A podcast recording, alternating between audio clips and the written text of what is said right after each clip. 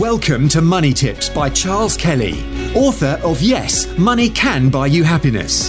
Charles spent over twenty-five years in financial services, working for banks, insurance companies, and as a qualified independent financial advisor running his practice, before setting up his speaking, consultancy, and property business. Money Tips will help you save, make, and accumulate more money, whether you are a business owner, entrepreneur, employee, or still searching for your vocation. Good afternoon, it's Charles Kelly, Money Tips Podcast. Spray foam insulation could render your house worthless, zero. Uh, this is according to reports of uh, a type of insulation that's used in lofts. Uh, it's been around for a long time, but it is now starting to cause problems for when people need to mortgage their home or, or buy a home with, with spray foam insulation in it. Now, before I go along uh, with that, please like and share if you if you do like the stuff, that is, and do, do try and just share this information out with with the, the world, and also subscribe if you're watching, say, on, on YouTube. And if if uh, you are interested in further training or money coaching or some, some free training that I've got online, check out my link there, because I've got a free training which can help you get control of your finances and, and really get a grip on your finances in the next twenty-eight days, and then help you to, to move forward to build real wealth, because there's never been a better time to do that. Okay, so the government is giving out really billions, and has done over the last few years, to, to house owners to insulate their homes, to cut energy costs, and, and make us all sort of greener, if you like. Uh, and included in that was, was a type of uh, insulation in the loft called spray foam insulation. Now, I'm not saying you shouldn't have insulation. Uh, insulation means that, you know, you're not losing so much heat. Now, if you're watching in a, in a hot country, you probably don't re, you know appreciate this so much. But here, if your house is old and rickety and, and it's got no insulation in the walls, you're you're losing sort of thirty percent of your heat through the walls and through the, the ceiling. So the government wants you to ins- insulate. And there's a type of spray foam insulation where they literally go around and spray this foam in all of the, the, the cavities in your loft between the rafters. And, and that, that will stop heat going out of the roof. However, uh, the B B C Moneybox show reported that people have been uh, complaining that when they've come to remortgage their house, the surveyor's gone up to look in the loft. He's looked in, saw the spray foam insulation, come downstairs, left, and then sent a valuation in on the property of, of zero. It's saying it's not mortgageable. Now, this is not obviously all lenders, but it, it does seem to be a trend by surveyors. And, and some of them are arguing, well, we can't see anything going on in the, in the in the loft because this spray foam is everywhere. Now, some of this comes about through cowboy ins- ins- installations, uh, but, but others are, are by professional firms that do install this properly, but for some reason there's a, a miscommunication going on, and, and lenders think that this, this can cause problems in the property. So my advice is not to use spray foam insulation. Use the old-fashioned insulation, which kind of rolls out. It's a kind of a fiber stuff in there. Uh, you, use that, or get someone in to... to, to uh, you can do that yourself, by the way, or get somebody in. Now, I talked about house prices this week, and they've, they've, another lender have come out and said that house prices have dropped. Now, this time it's the highest drop The biggest drop in fourteen years, according to the Halifax, which is the, len- the, the U K's largest lender. Uh, they've they've got quite a big drop there, and it's showing prices have, have dropped um, and, and by by two two point three percent in November, the highest for fourteen years. So you, you can check that out. I've got I've got I did a whole se- a section on this in, in the last episode, so you can check that out. But that that that's definitely showing a slowing in the in the market. It's it's it's showing a reaction to higher interest rates, not just the mini budget, but higher interest rates in general. And, uh, you know, a recession coming. The Bank of England have said that we, we are entering the biggest recession that we will see on, on record. So something's going on there. And it takes time for house prices to slow. Stock markets can just drop like that. And I think they will in the next few months. We're going to see a big drop in stock markets. But it doesn't quite happen like that with houses. They start to slow down. Asking prices are reduced. I'm getting a lot of agents saying this is reduced, that's reduced, this flat's been reduced by fifty thousand, and all these sorts of things.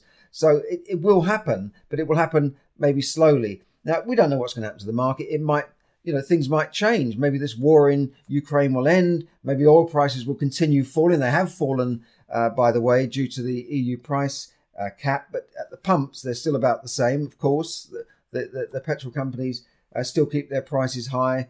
Uh, despite falling oil prices, they've dropped quite significantly by twenty or thirty percent. but uh, their prices are still high. Now, th things might work out fine, but I don't think so. I mean, a lot of commentators are reporting that, you know, we're in a, a long period of inflation. Um, you know, we, we see strikes going on in the U K, uh, rail workers, post office. You know, the, the post office workers are going on strike over Christmas when people are, at the time we're sending out most Christmas cards. So what are people going to do? They're going to send out e-cards. They're going to deliver cards. They're not going to use the post office. So that, that it's just another nail in the coffin. I'm not blaming the workers. Perhaps the management could do better. But you've got the similar thing with rail workers. They're, they're pushing more people onto the roads at a time when we've been charged to drive into big cities if you've got an older car, um, or, or even newer cars in certain cities. And, you know, this is, this is, is, this is a problem. So we're seeing a winter of discontent coming on. Nurses, uh, teachers talking about strikes. There's going to be lots of strikes uh, coming up. And they're all demanding big pay rises. They want inflation-linked pay rises. So if you give everyone a ten percent pay rise and half of the country work for the government, uh, for the taxpayer, one way or another, you know, teachers, nurses, N H S employees, millions of people, and, and all these sorts of people are either indirectly working for the government. That money has to come from somewhere, so it's going to come from higher taxes, and, and that, that, that then adds on to, to the burden for everybody else. Uh, and, and with a company, if they pay a ten percent pay rise, because a private company will have to maybe respond, you know, they're going to have to put up their prices by ten percent. I'm already seeing suppliers putting up prices for me, so well, we've got to put our prices up.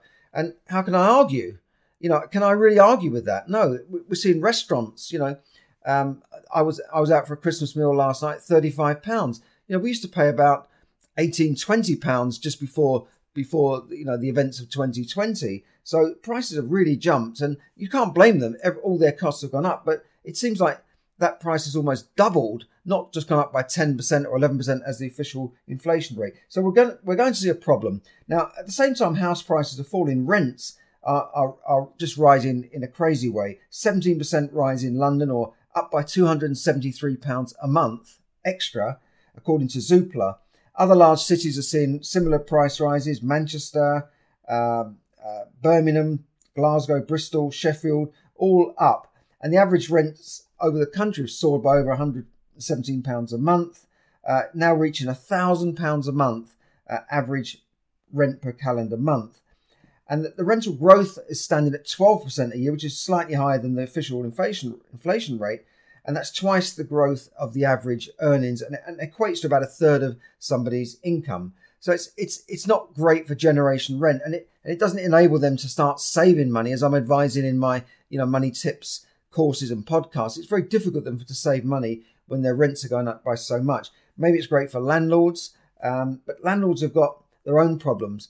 Um, you know, hundreds of thousands of people are coming to the end of a fixed rate mortgage.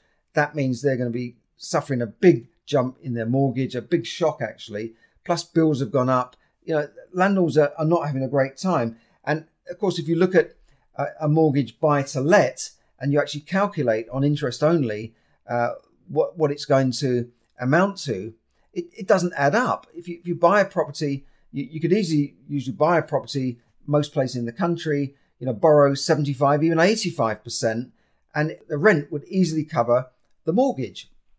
You know, then we found that prices have gone up. So so that's not quite so true now. So now you borrow seventy-five percent. And yeah, okay, even at seventy-five percent with interest rates so low, it, it would easily cover the mortgage and you get an income from it. You could build an income using leverage. As I say in Borrow and Grow Rich, you could build that income.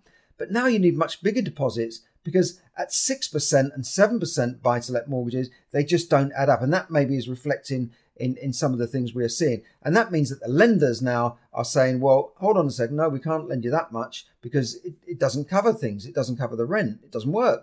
And and similarly with people buying homes for first-time buyers and residential property owners, they're going to find that the lender is saying, well, no, at these interest rates, we, we yeah, last year we could lend you, you know, three hundred thousand, but now it's going to be two hundred and fifty thousand. So they have to go back to the vendor and say, well, I can't get that much mortgage.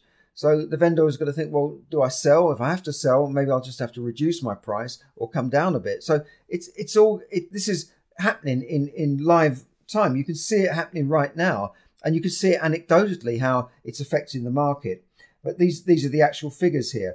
Now, despite the recession, despite all the doom and gloom you see, and all all the talks of people suffering and food banks and freezing, in, you know, in their cold homes, what, what I see is that a lot of people are still out spending. I was I was in London a couple of times this week, and it just seems to be booming. I mean, London's my local, you know, my town, but I expect other city centres are the same. And places like Winter Wonderland were packed. You know, you needed tickets to go in there, and, and all the rides were packed. There were queues of people there. This is on a Tuesday night. You know, it's not the weekend.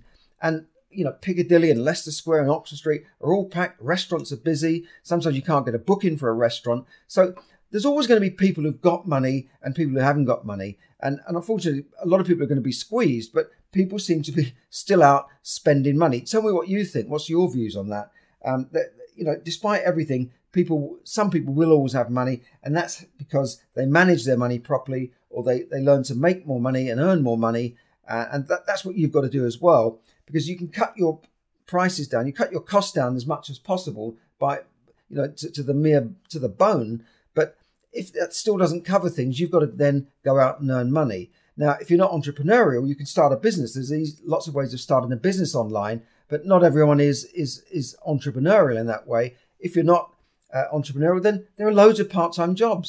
I mean, f- farmers uh, are, are seeing crops rotting in the ground and flowers unpicked this summer because they can't get enough workers, and yet there's millions of people unemployed. There's five million people economically inactive, and a million people came here last year. A million people. Net migration was half a million because half a million left, but a million people came to the U K. What are they doing? Why is there so many job vacancies in restaurants, in pubs, in in lots of different things? You know, I'm talking about unskilled work here, uh, or semi-unskilled work, but there are, there are lots of vacancies. So you can go out and earn more money in your spare time on the weekends or, or whatever. Okay, so check out some of my other Money Tips episodes. Uh, the other day I talked about how to transfer your properties from a from your own name into a limited company without paying stamp duty or capital gains tax, which is the tax you pay on a gain. So check out that episode. I'll put a link up there. And I'm also talking about landlords again. Making tax digital is going to bring more red tape to landlords. This is where you'll have to report your tax returns quarterly, every three months to the H M R C. Why? I don't know. It's just going to bring in more money to them. I just, I just don't know. But it's more red tape for landlords. And that's why eighty-five thousand landlords have sold up in the last few years. So finally, do like and share. Check out my training and, and my coaching offers at, at, at the link. And I'll show you how to master your money if you're not mastering it at the moment. Obviously, if you're a multimillionaire, you don't need to do that. But for most people, they, they earn a lot of money in their lifetime. They, they just spend most of it and have no provision for retirement. Millions and millions of people have got no retirement provision. So, so do check out my training and I'll, I'll show you the way to go. Thanks very much for listening. Have a great weekend. This is Charles Kelly, Money Tips Podcast. Bye for now. Thank you for listening to Money Tips. For more tips and information, visit money tips daily dot com. The information given in this podcast is for your entertainment and should not be construed as financial advice. As always, take independent financial advice before making any investment decisions.